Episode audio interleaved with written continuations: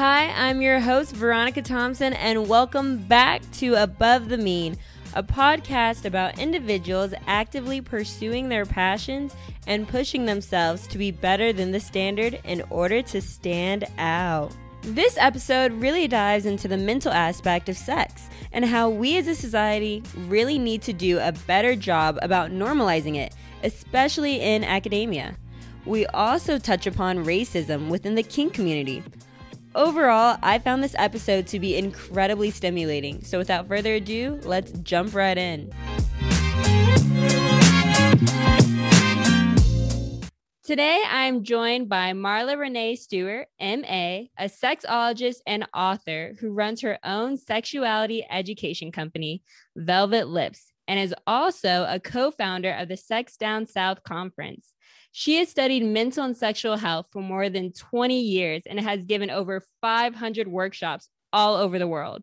She co wrote her first book, The Ultimate Guide to Sex Education and Foreplay, with Dr. Jessica O'Reilly, which debuted in April of 2020. Thank you so much for coming on my show today, Marla. Absolutely. Thank you for having me. I love the earrings, they're beautiful, and I love the background. Thank you. Thank you. I was, you know, I've been doing this a long time and uh you know, before Zoom was Zoom and it was Skype. Uh, so uh, I was like, I gotta make sure my background is perfect. And then like Zoom came out, and then they had like the blurred backgrounds or whatever. So oh yeah, like, like, well, the green screen. Now, yeah. No. Now, now what? Nothing beats authenticity. So I love it. I love it. I would just love to jump right in. I know you're a very well accomplished woman. I know my listeners would love to get to know you a bit better. Can you share with us the backstory about what brought you exactly to your specific career path? Yeah, absolutely. So I was, uh, I think there's a, couple parts to it. One is, you know, my mother, I would say she raised me uh, being, a, she was a sex positive parent, right? She really raised me to be aware uh, of who I am, what I'm doing, how to be sexually responsible. Um, and for her, that all came from not wanting me to be like her, a teenage mother, right? Um, so I think it came from a point of a place of pain, but I think it also helped her realize like you know, as a teenager, we have urges, is what she called it. We have urges. We get horny, you know? So, like, being able to recognize that and, and be okay with it, I think is, it's hard for a lot of adults. Um, but I think she was just kind of real with me and, and because of her own personal experience. And then, so I think that's the, the first part of it. And I think the second part is, you know, studying this in school, right? So, as an undergrad, I studied a lot of sex and sexuality, uh, psychology. Uh, so for me, it was also a part of me. And then with that said, my friends to come up to me and be like, "Hey, Marla, I need help with my sex life. Can you, you know, can you tell me what I need to do? Can you give me some advice?" And apparently I just gave great advice and also, I was thinking about my friends who were like having sex with these people and not having orgasms. And I was like, oh, that's not okay. That's so, not it. um, for me, that was that was uh, a huge deal because I was just like, why aren't my friends having orgasms? Why are they having sex with these people who are not helping them to have orgasms? Right. Um, so I was kind of that I think helped project me or so, sort of just foster that uh, motivation to do this work, really. So yeah, so when I got into graduate school, I was just my you know one of my best friends was just like, hey, I'm gonna. Uh, why don't you just start your business now while you're in graduate school? And so that's exactly what I did. And here you are today. So you were the go-to therapist in the friend group. I feel like every friend group has that one friend that they're like, okay, I'm going to tell you all my problems and I need you to listen and give me that advice. Mm-hmm. Yep. I was that friend. Yep. I was always talking about sex. I read an article where you actually talked about normalizing all kinds of sexual behavior, especially in academia. Could you elaborate a little bit on that? Absolutely. So, as an undergrad, I was part of this uh, scholarship program uh, where they were prepping us uh, to get ready uh, for a PhD program. And so, I had to do an undergrad thesis. And when I did that undergrad thesis, it was in psychology, and I presented at the uh, National Institute for Mental Health, NIMH. it was interesting because in that presentation, there were students there, there were mentors there. And I remember some mentors like covering up their mentees' eyes.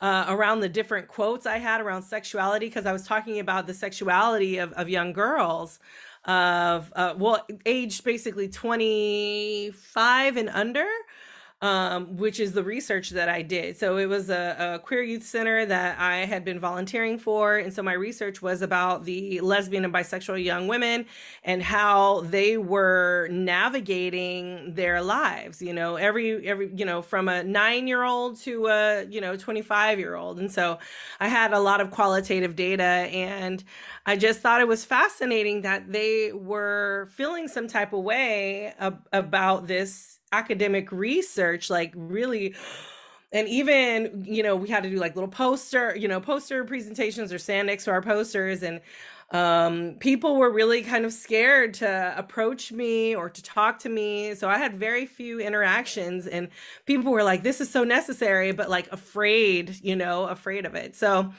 uh, I was like, academia needs some help, right? And when I moved into, or when I, you know, got into grad school, it was really kind of like, okay, this is it. I can do the research that I really want to do. So for my master's thesis, that's when I took on um, uh, talking about Black folks in alternative sexual communities. So my kinksters, my swingers, my uh, polyamorous folks, uh, or non monogamous folks, it was that I thought that was necessary because that needs to be published. We need to talk about that stuff. And I'm grateful that I had the the mentor and the opportunity to do that um, and from there, I know there's lots of pu- more published research that has come over the years uh, since I did that way back in 2013. So yeah, I'm very you know proud of the work that I've done, and I, it's come a long way. And but the, that shame and stigma uh, is is is falling away. It's it's falling away eh, over the years, but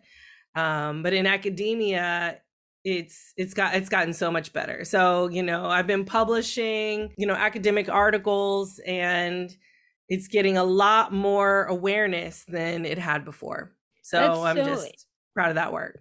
That's so interesting that like during your conference these are adults and they're shielding their eyes essentially just because it's like they're just uncomfortable. Why do you think mm-hmm. people often project that shame that they have around sexuality onto other people you know, I think part of it is how they grew up, right? So if you're not used to talking about sex, like my mom was very explicit with me. So if you're not used to talking about sex or you your parents didn't talk to you about sex, like they were silent or maybe your health ed only covered, you know, periods, whatever, like it, they didn't really cover like sex ed, maybe you had some, you know, like here in the south like abstinence only sex ed um, you really didn't get the information. And so I think part of it is it might be religious too, right? Because sometimes people's in people's religion, they're taught like not to talk about sex, or you only do that when you're married. So, you know, once you're married, then we can talk all about it. But by then it's way too late, you know? So um, I, I, think it's a multitude of factors, but for the most part, um, I, I, really believe that it's the socialization of people, whether that's through religion, through their family, through school, through their job, career, or whatever. They're taught to shut their sexuality down. And so um, I, I think that's where it might come from you know I, like i didn't talk about this so you shouldn't talk about this yeah like it's very seen as a kind of taboo like only really talk about it with like either close friends or family. And I, you make a really good point about it's really based on where you grew up. Cause I guess like I grew up in the North. And so like our sex education, it was there, but it wasn't really extensive. But I never thought about people who may have grown up like in other parts of like the South where it is much more conservative. And so they may not teach everything that they should. Absolutely, absolutely. And even, you know, when I was growing up um, in California, like eh, it wasn't as comprehensive sex ed, but it wasn't, you know, we got to learn about condoms, you know, it wasn't so sheltered. I mean, now the comprehensive sex ed is comprehensive, right? They're talking about healthy relationships, they're talking about orgasms, they're talking about LGBTQ stuff. And I know if I would have had that information, I probably would have been better off understanding who I am, you know, as a queer person, as a queer femme, like being authentic in how I'm moving through the world. But instead, I kind of was like, oh, oh, this is something that's supposed to be hush hush. Uh, and then it wasn't until I got to college that I was like, this is, I am not doing this hush hush thing. This is ridiculous, you know? So, um, but yeah, absolutely. When it's all geographical, it's all dependent upon certain how you're socialized, the identities that you hold on to. And like here in the South, you know, people really hold tight to those Southern gentlemen and Southern belle. And, you know, I think that's okay, but also unlearning the things that are unhealthy, I, I think are appropriate too. So, um, you know, there's always good with the bad. I definitely agree. And you bring up Southern gentlemen. I'm curious, do you often find a lot of males that sign up for your lectures or your classes? Or is it mainly predominantly female? Yeah, I, I would say um, I would say it's probably like 65%, maybe six cis women and like 35% cis men. Um, oh, wow. Um, I would say there's a good, good amount that seek me out. So, you know, I, I think it's, sh- it should be more, but, but, um, but I think a lot of it has to do with, uh, you know, women's socialization.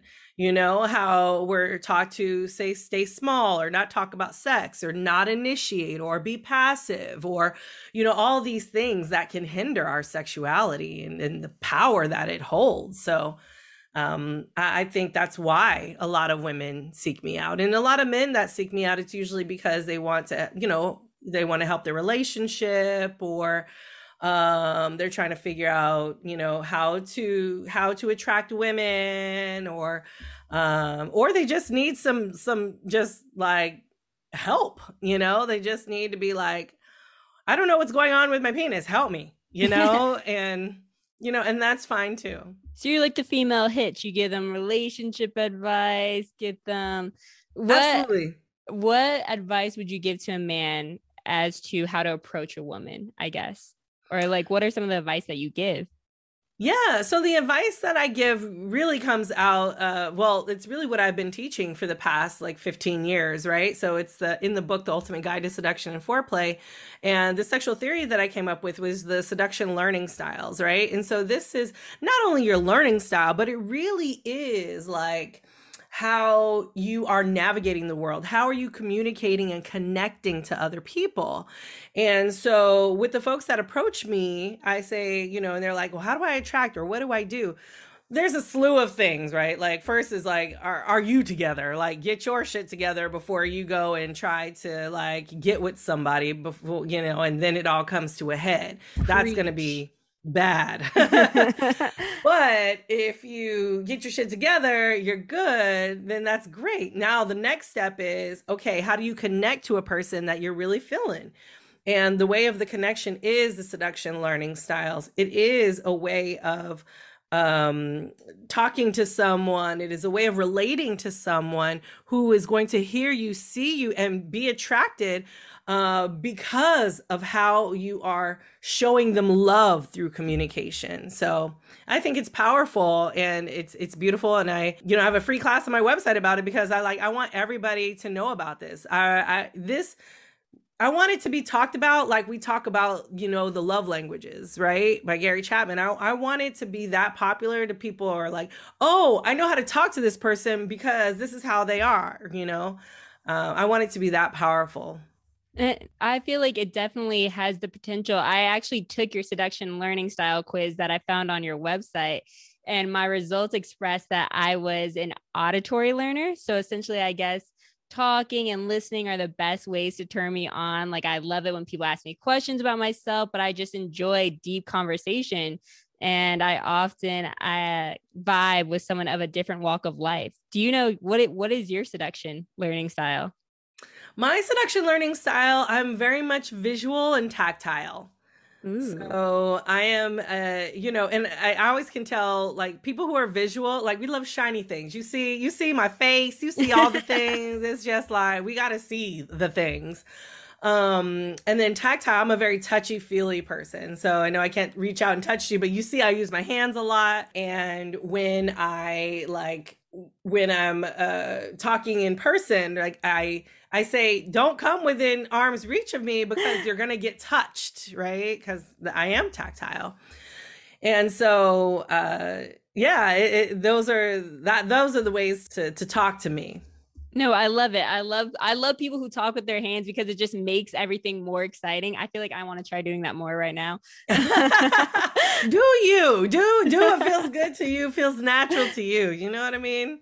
Everybody's attracted to something different. So I think the best thing that we got to do is be authentic, you know, and, and be ourselves. There's no, no. other way to be. I definitely agree. And I feel like there's also some good that comes from stepping outside your comfort zone because that's when you really learn what you like and what you don't like. Absolutely. Absolutely. You have to. You have to step out of your comfort zone or else you're not going to progress. You're not going to evolve. You're not going to see what your body, what your mind, what what you can do. And so absolutely. Absolutely. See, I learned from talking. I'm sweating. So I learned I can't do that. now, so in addition to being a sexologist, you're also an entrepreneur. Can you tell us about your company, Velvet Lips? Absolutely. So, my company, Velvet Lips, is a sexuality education company. This is where I do my work, right? So, I do coaching, workshops, uh, I'm, you know, basically helping people with their sex lives. And I tell people I specialize in, you know, seduction, communication, sex skills. Like those are the things I feel powerful and can help you with. So you need to get your sexy back. Let's do it, right? You need to build up that sexual confidence. I got you. You need to learn some skills or your partner needs to learn some skills. Then I got you. You know, do you need to know how to connect with someone that feels good to you?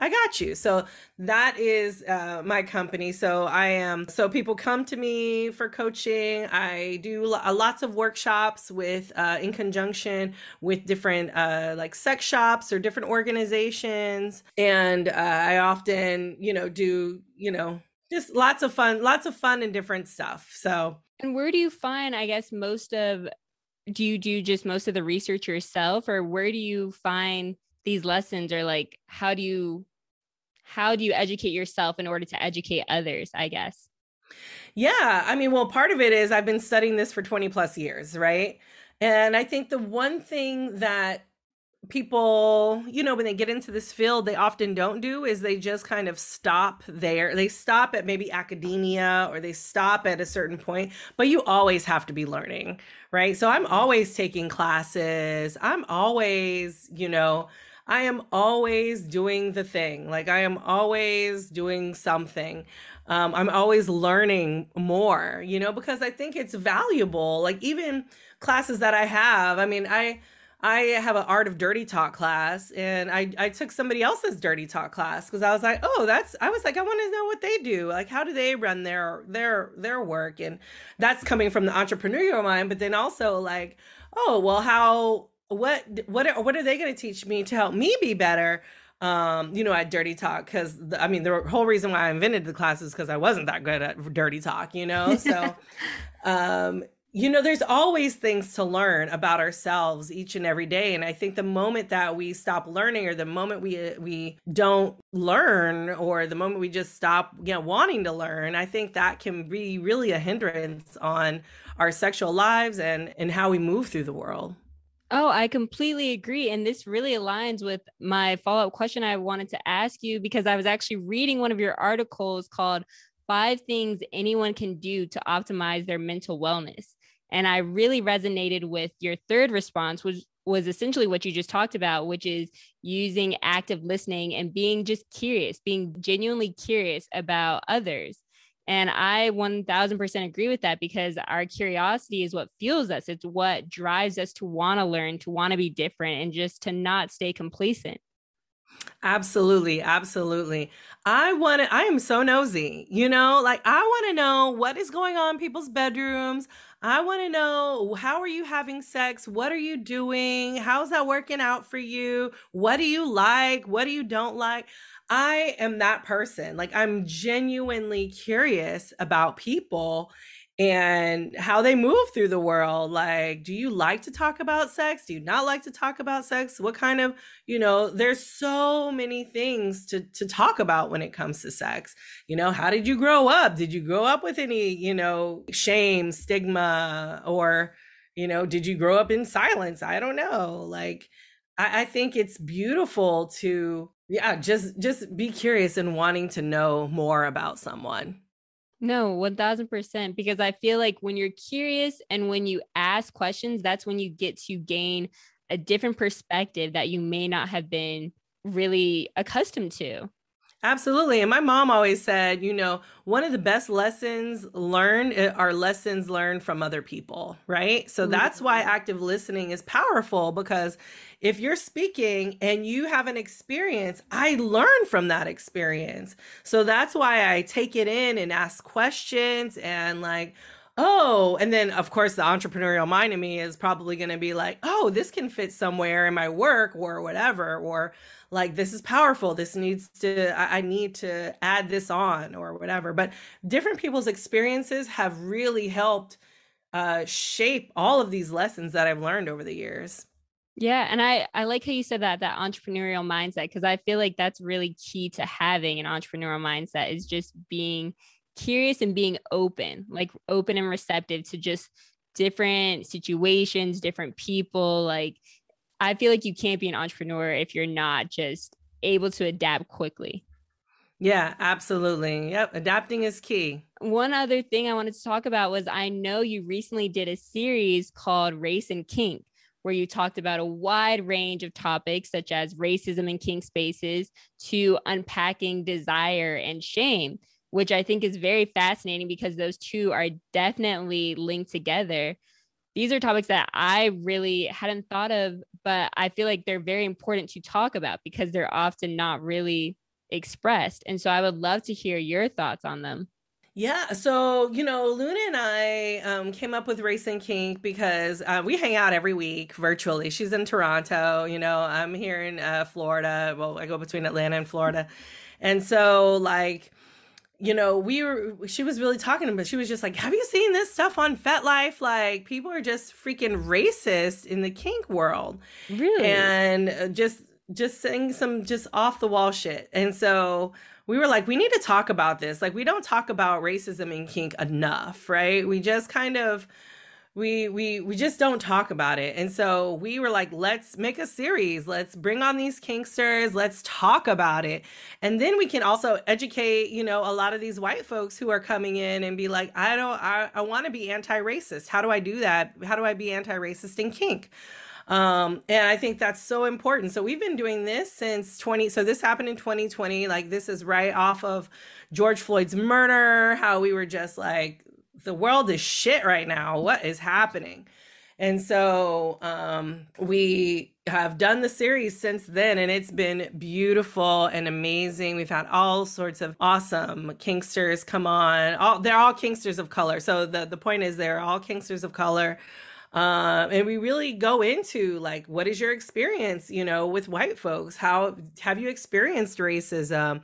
Um, how have you, you know, curtailed racism? You know, what are the things that you teach? Or how do you, you know, or how are you being, um, how do you be anti-racist? You know, what are the ways that there's racism between uh you know bipoc communities because it's not just all about you know black and white or you know asian folks and white folks you know there's in between you know black folks and asian folks or whatever right? Like so there's like all of these other elements that are super important but we wouldn't have had this conversation um, if it weren't for you know the the racism that we were seeing. But um, we just felt like we needed to talk about this, and that people needed this information, and the folks who were our allies and accomplices, that those people would show up and know like hey okay if i go into a dungeon this is what i'm what i'm not going to do you know or this is you know or, or this is the way that i need to go about my kink you know um and it's it, there's no right or wrong answer which i think is beautiful because it is a discussion series. We are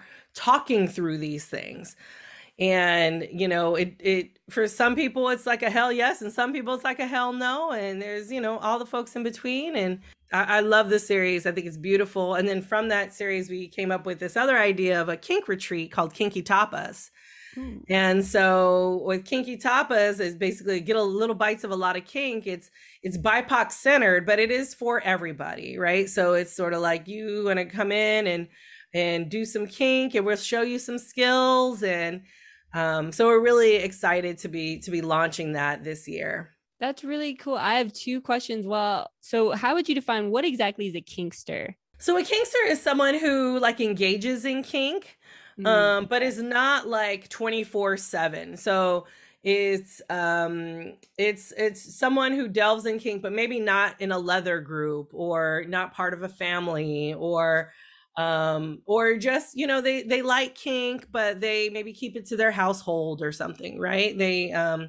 so it's just like a person who enjoys kink but is not attached to any kind of one organization or another okay so they're kind of like floating around free yeah just a kinkster just like they uh, a person who likes kink okay and now what do you have any kinks like what are some of your kinks that you like Absolutely. So I call myself a, a professional top.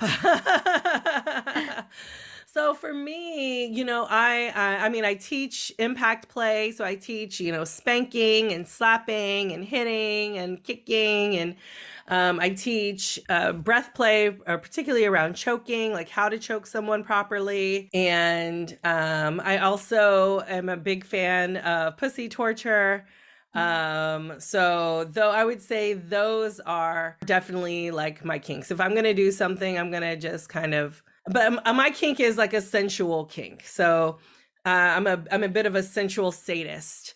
Um, so you know, I love hurting you, but I'll make it sexy. oh, I love that. I love that. I'm gonna hurt you. if it hurts a little, but it's gonna be sexy. I yeah. Like everyone loves a good spank. I don't if they're they don't, they're lying. Yes.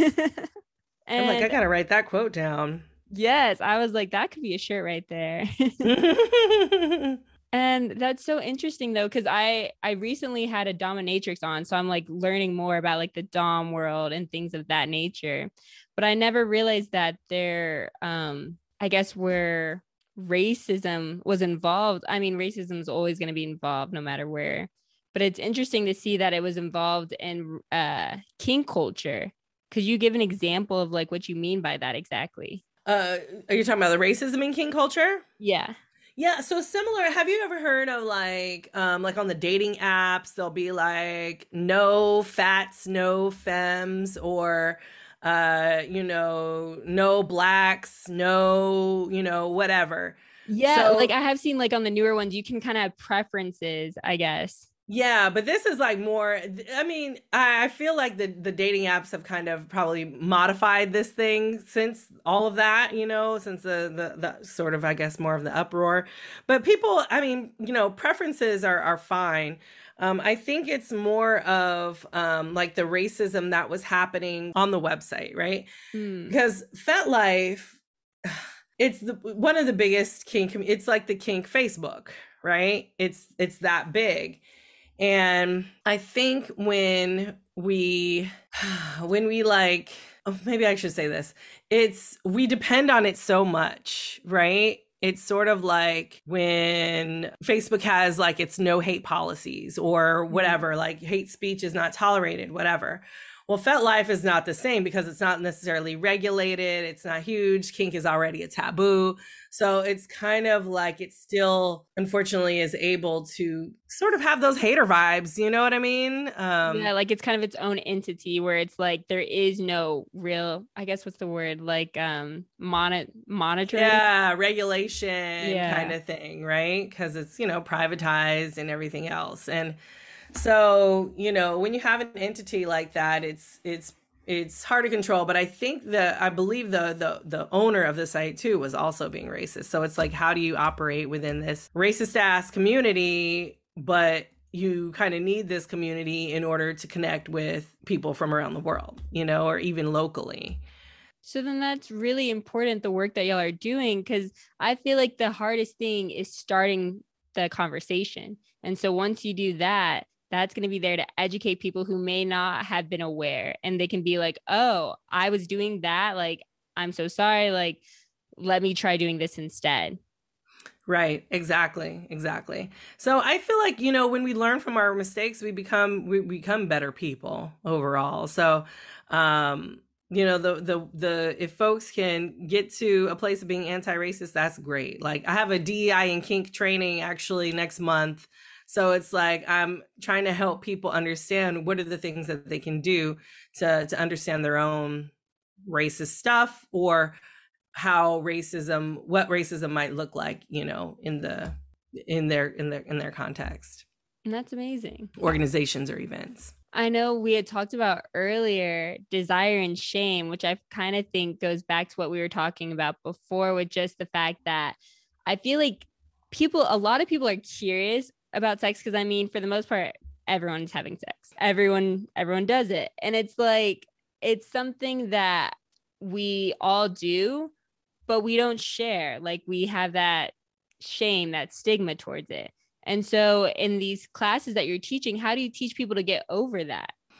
Well, I think part of it is like, you know, when you're going through the unlearning process, I I feel that you should do some of these exercises that are actually in the book, the the in our the Ultimate Guide to Seduction and Foreplay book, but it is around like positive affirmations. It really is about changing your brain into unlearning those things that have negative negatively affected you. So I believe that, you know, when you are um, being aware, when you are doing the work, when you are writing those affirmations, you are saying those affirmations. You're not just like writing and you know set it and forget it kind of thing. you are you're actually being more powerful um, in the way that you're moving through the world. So yeah, did I answer your question? Like no, yeah, I definitely think you did. I feel like you have make a really good point with the fact that you need to really believe and hone in on what it is that when you write your affirmations that you're trying to manifest. Because if yeah. you just kind of do it half-ass, like you're not really going to get the benefits from it.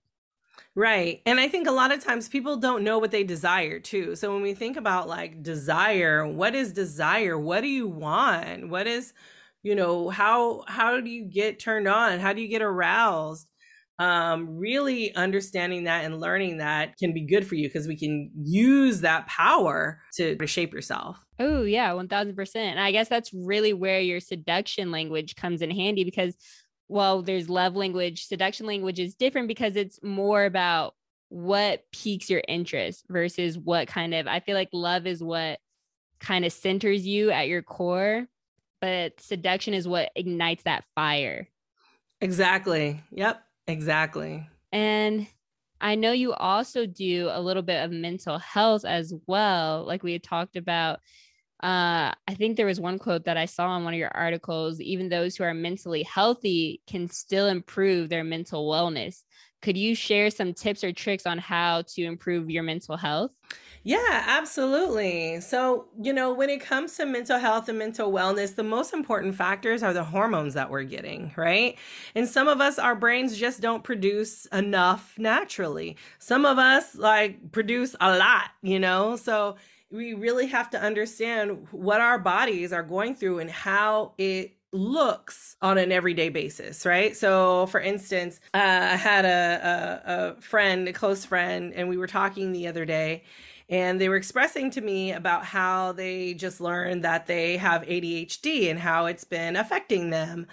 And they didn't realize like all of these different factors because they just weren't in touch, right? Until they went to therapy and the therapist is like, "Hey, I think you have ADHD." But with ADHD, one of the things is that there's a lack of dopamine you know so it's a hormone it's a hormone related so it's like how can you get that ex- dopamine experience um, because that is the thing that helps regulate your ADHD, right? It helps you to regulate those impulses or the the uh, inability to to focus, right? And so I think it's it's hormonal. We have to think about our mental health, our mental wellness, and a lot of it is hormonal. So the ways that we can do that is, I believe, through meditation so making sure we're in a, a, a, safe place, a safe and secure place. We are meditating. I meditate every day So making sure you're meditating, making sure you're breathing. You know, a lot of us don't take the time to do breath work, right? So really doing some deep breathing, really centering ourselves and, you know, where are we at in in the world or whatever. So breath work I think is super powerful. And then I think also um, doing things that make us happy, right? So what are the things that make us happy? Um, and let me back up what are the healthy things that make us happy? I like how you had to make that clear distinction. yeah, because I mean, I love drinking, right? but drinking isn't all that healthy if I want, you know, two bottles of wine. You know what I mean? I mean, one a day keeps the fun at bay. I mean, the fun is great, but the hangover the next day, or you know, it's that's what gets those, you. Those overindulgence, you know, that that, those are the things that are not healthy, right? But when we do healthy habits, when we do those healthy things that make us happy, so maybe I just have two glasses or three, you know, maybe not two bottles, you know, or um maybe you know you may, you just do the things that you love to do so i don't know maybe that's dancing maybe that's playing sports maybe that's you know um making out with your lover maybe that's uh you know watching drama shows maybe you know whatever it is what are the ways that you love to get your dopamine hit? You know because we all need these dopamine hits and the the dopamine that's coming from social media is like not enough. Like a lot of people are you know going on social media and and and that is not where you should get your dopamine. You know what i mean? You should get your dopamine from things you love to do um, and unless social media is your jam and you like run 18 accounts, like, I mean, then yeah, maybe that's cool for you. But for a lot of people, it's not like that. Um, yeah, 1000%. I agree. If you're not getting paid by social media, there's no need to really be on it that excessively. right. exactly. But I mean, it, like I said, it's good for folks. It's it, it can be good for folks, but it can be really detrimental for others. But the point is, you got to get those hormones up. You got to get that serotonin in. You got to get that dopamine in. You got to get them endorphins in. And what are the ways to do that? Exercise is huge. Exercise, um, you know, sex, all those things help you, you know, have a healthy heart, healthy system, and a healthy mind. I love that. I really do. So, what are some things that you do to get those dopamines up? Uh, I told you, like I'm. Uh, I, so I am very structured. Um, you know, very kind of type A control person. Uh, so I, you know, I wake up in the morning. I meditate. I um, I write and I, I, have a journal. So I write my daily journal. Um, I do some habit tracking um i every every day i write a sentence of whatever that month. So the month usually has a prompt right? So this month i have for march is uh how can i how how do how do i bring in my sexy? And Ooh. so or what are the ways that i bring in my sexy? And so like every day i write a sentence of something different of what are the ways that i bring in bring in my sexy. What did you write um, today? How did you bring in your sexy uh, today I said I am going to. Um, I'm part of this coaching program where we talk about million dollar decisions. So, uh, I said one of the ways that I'm going to do this is through my pole dancing classes. I was like, I love pole dancing. I need to sign up and get back into it because I did it for a long time. And I was like, I need to get back into pole dancing. So um, I made the decision to uh, look up uh, some pole fitness studios and then try to think about my schedule and and and make it happen for myself. So that's the that was today's. No, I pole dancing is really fun. I've only done it once and it was during a girls trip in New Orleans. And I wish someone had told me that pole dancing involves so much core because we had ate and then went pole dancing. And it's it's hard to feel sexy on a full stomach. You're just yeah. like doing no. the most and you're just like oh i'm not trying to throw up i'm still trying to feel myself in these heels and i was it was a lot there was a lot going on but i still enjoyed myself yeah that can be too hard. You don't want to do that. No. So I would love to try it again. Just, you know, maybe do classes first and then go get food and drinks. But yeah, you know. exactly. Celebrate the class after. exactly. Exactly. oh, one last thing before we wrap up is I know you've been giving a lot of gems lately. Like you've been dropping a lot of good quotes. I was going to ask you, is there a quote that you live by? Absolutely. Yes, I have a couple of quotes that I live by and I was like um so I I have them on my um my Facebook and one of them is Everybody love everybody, which is by the Flint Tropics. So if you're not familiar with the um I don't know if you're familiar with that film um Is it Semi Pro? Semi Pro, yeah. With Will I love Will Ferrell. yeah, me too. Me too.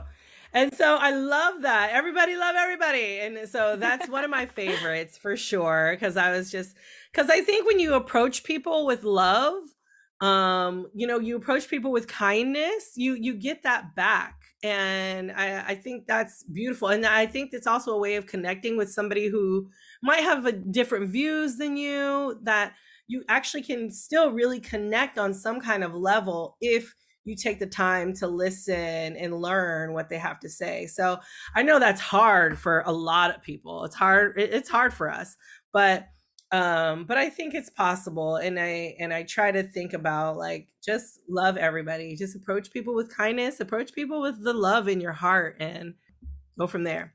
And then uh i also like a couple of uh, a couple other quotes. So one is by Audre Lorde who is like you know one of my sheroes.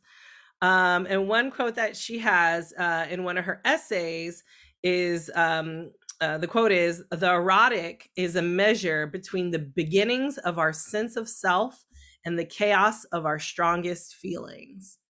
And so I really love that quote because for me, it really expressed how I feel about the erotic, right? It's how, who we are and how are we feeling about it you know it's like what what resonates in us and our our strongest feelings how because you know i veronica i like i love hard right? Like when i love i love hard. And so that's why it's very easy for me to say everybody love everybody because i love is expansive. There's no limit on how much love you can give right? There's no nobody says like you only have this amount of love, you know, like that's ridiculous.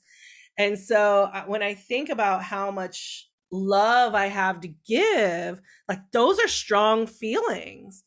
And um and sometimes I think that scares people like even I love you. Like, you know, it's great. I love you and that's and that's cool. And some people are like, "Oh, that's it can be strong but that's what it is it's the erotic it's the the erotic is this i don't know for me it just feels like this this bubbly gooey mass that when you speak it and when you feel it and people get some of that gooiness on it and it sticks to them a little you know yes. what i mean Yes. And I think that is how I interpret like the erotic. That is so that was powerful. I I was still like mm, like settling and I was still thinking about that one. That that was a really good quote cuz I really like that where it's about not only just being unique but just kind of like being open to just different things like how we talked about earlier. Yeah. And our feelings, our feelings are chaotic. They're everywhere. We have so much emotions inside of us about any and everything. And, you know, the erotic is in there and all those emotions are there. No. And I love the fact that you said that you just you have so much love to give because I feel like a lot of people for close off that emotion. Like it's scary. Love can be a scary thing, especially when you want to give that love to a significant other or a friend because you worry about is that love going to be reciprocated. I feel mm-hmm. like that's mm-hmm. why a lot of people fear love. They're just like, I don't, I, I don't know if I have. I'm gonna give you a little taste. We're gonna see what you do with it, and then depending, I might ration out a little bit more. But I love that you're just open and you're just like, this is me.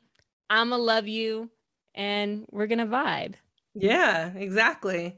There's no fear in that. And I think, I think that has to do with me just being myself, right? And being able to like, I am confident in who I am and I got a lot of love to give. You want some, you know?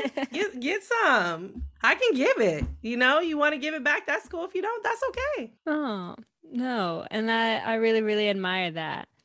And you talked about just giving love, like be like you love hard.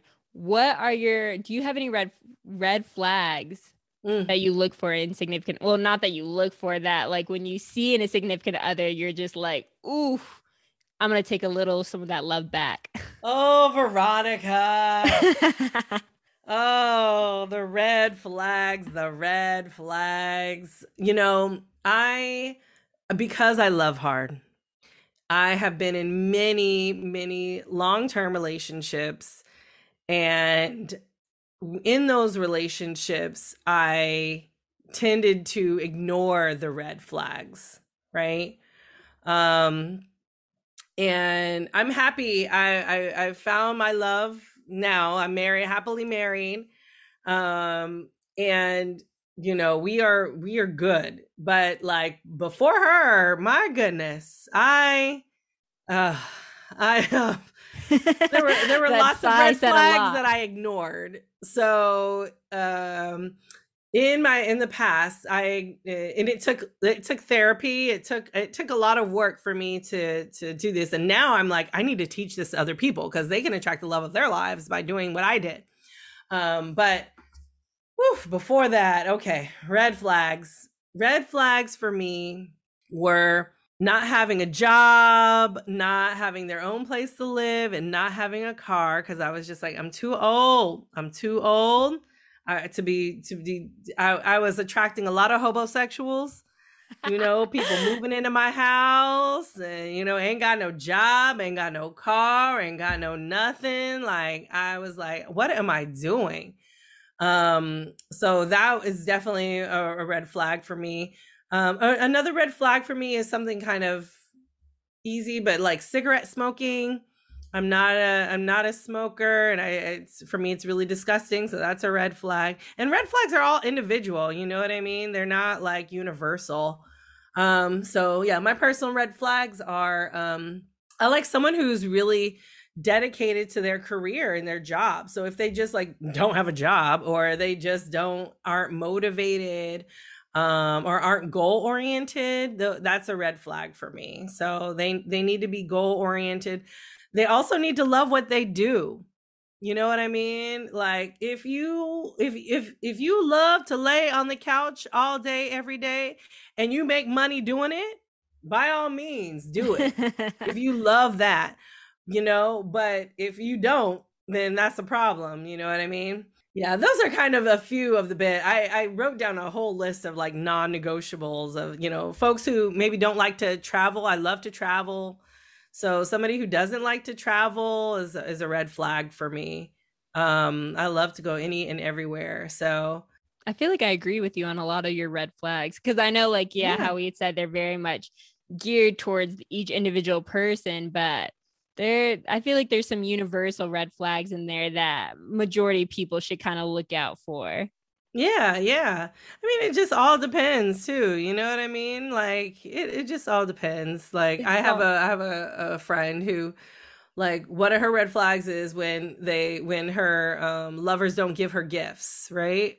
Oh okay. And so it's like if they don't naturally give me gifts or like I tell them, hey, this is my love language, give me gifts, and they just don't do it, like that's a red flag, you know? So for me, like gifts, I'm like, eh, I don't, gifts aren't a thing for me, you know? Touch me, talk to me, you know, have sex with me. Those are the things that I like, you know, the, the, that's what I like. But so, yeah, everybody's red flags are different. No, I I feel that because I have a friend who she's like five eight. So one of her red flags is she doesn't like guys who aren't six feet or taller. Mm. I'm five four, so I don't have that problem. I'm usually good to go. I'm fun size, as I like to say.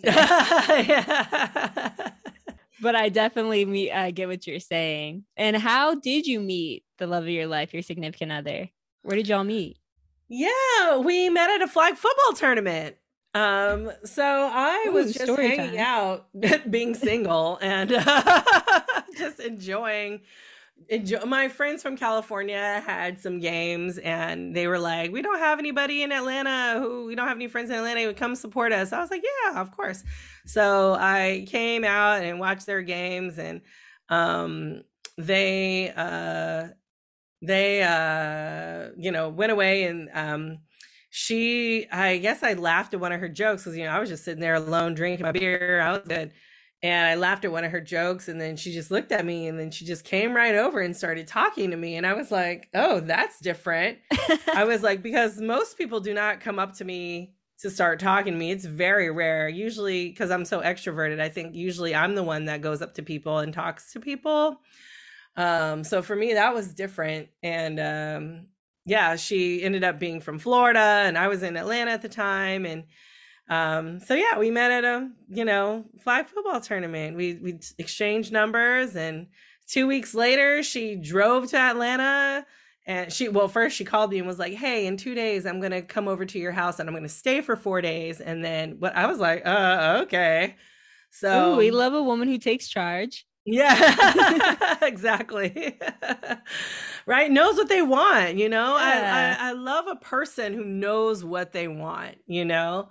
Um, and so that was a really a turn on, very confident. Um, and so yeah, so now we are here years later, you know, got a new baby and you know, and all the things. So that's awesome. Yeah. That's so exciting. Marla, this has been amazing. Thank you so much for coming on and just sharing your wisdom, gabbing, laughing. I, I had a really good time. And I will definitely make sure to link everything in the description below, as well as like your book, the quizzes, your website, everything. Awesome. Thank you so much for having me, Veronica. I appreciate it. And uh, yeah, thank you again. Yeah, of course.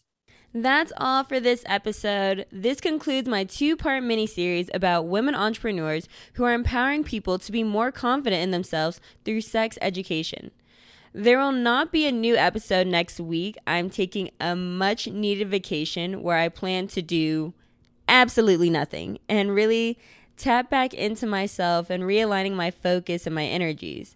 But once again, thank you for listening to Above the Mean podcast. If you liked it, make sure to comment and subscribe. And don't forget to subscribe to our Instagram. I'll be uploading highlight clips and bonus reels from the podcast. And as always, remember don't settle for average, rise above the mean, and stand out.